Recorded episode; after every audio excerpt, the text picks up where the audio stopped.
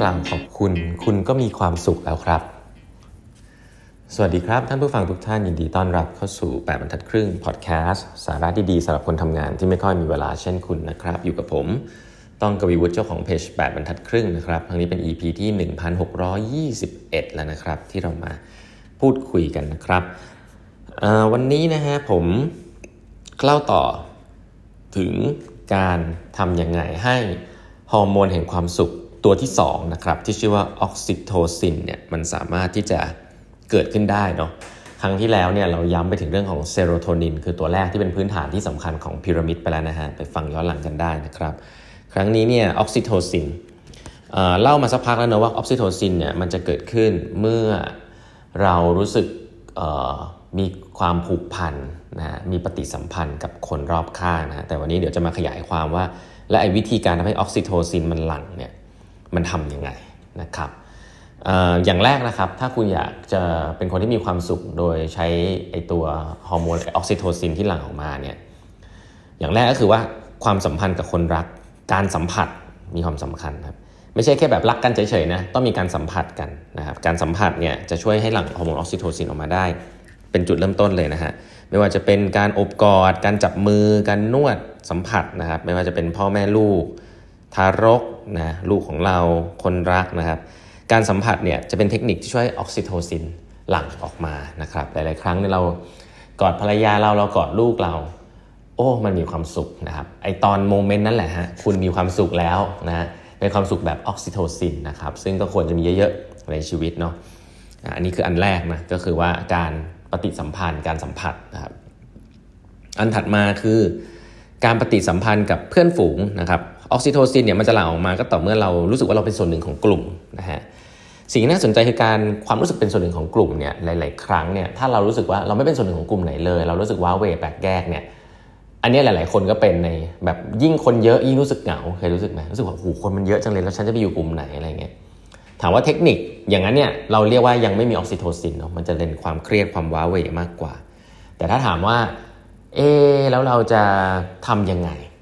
เราจะทำยังไงให้ตัวเราเนี่ยสามารถจะรู้สึกเป็นส่วนหนึ่งของกลุ่มได้นะครับเขาบอกว่าสิ่งที่จริง ๆ ให้กล้าๆทำก็คือสร้างกลุ่มขึ้นมาเลยครับ คุณลองนึกถึงคนที่คุณอยากจะคุยด้วยนะครับ คนที่คุณรู้สึกคุณสนิทใจด้วย อาจจะอยู่แต่ละคนละวงการก็ได้นะครับ อาจจะสักเริ่มจากสามถึงสี่คนก็ได้นะครับ แล้วก็ชวนคนกลุ่มนี้ไปกินข้าวกันนะบอกว่าเดี๋ยวจะรู้จักแนะนำเพื่อนให้รู้จักอะไรอย่างเงี้ยนะครับคุณเป็นโฮสต์เลย นะไปกินข้าวที่ร้านอาหาร หรือทำกับข้าวกินที่บ้านก็ได้นะครับ แล้วคุณลองดูซิว่าเฮ้ยวายมันดีหรือเปล่า บรรยากาศมันดีหรือเปล่านะเริ่มชวนคนอื่นก่อน พอบรรยากาศมันดีแล้วรู้สึกว่ามันโอเคนะฮะคุณรู้สึกว่าเฮ้ยกลุ่มนี้คุณชอบนะคุณเป็นคนสร้างขึ้นมา คุณก็นัด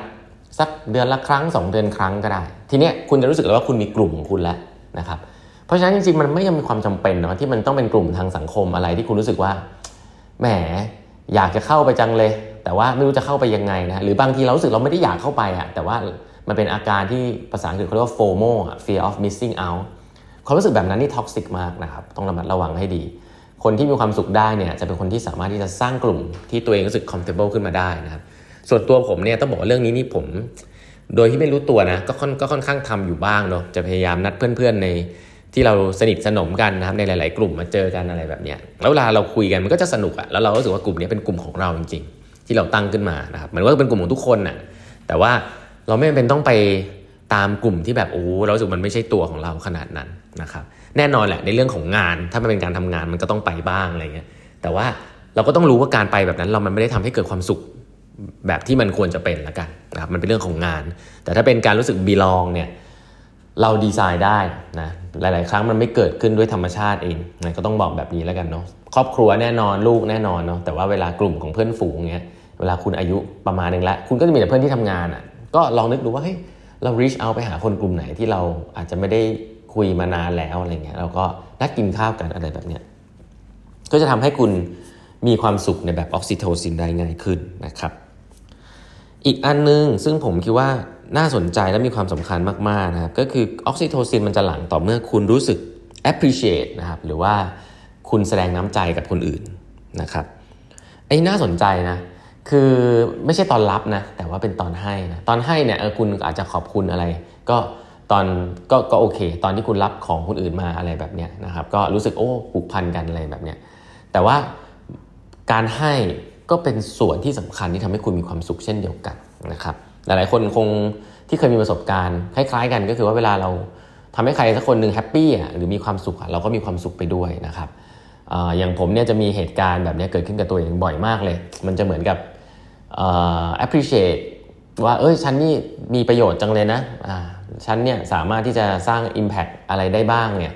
เราก็รู้สึกปัดรู้สึกดีกับคนที่เราคุยด้วยเนี่ยก็คือตอนที่สอนหนังสือผมเนี่ยเวลาสอนหนังสือคลาสตอนสอนที่จุฬาเนี่ยจำได้ครับว่าทำสาขาสามเดือนเนี่ยมันรู้สึกเอ้ยเออมันเป็น community ที่ดีเนาะแล้วก็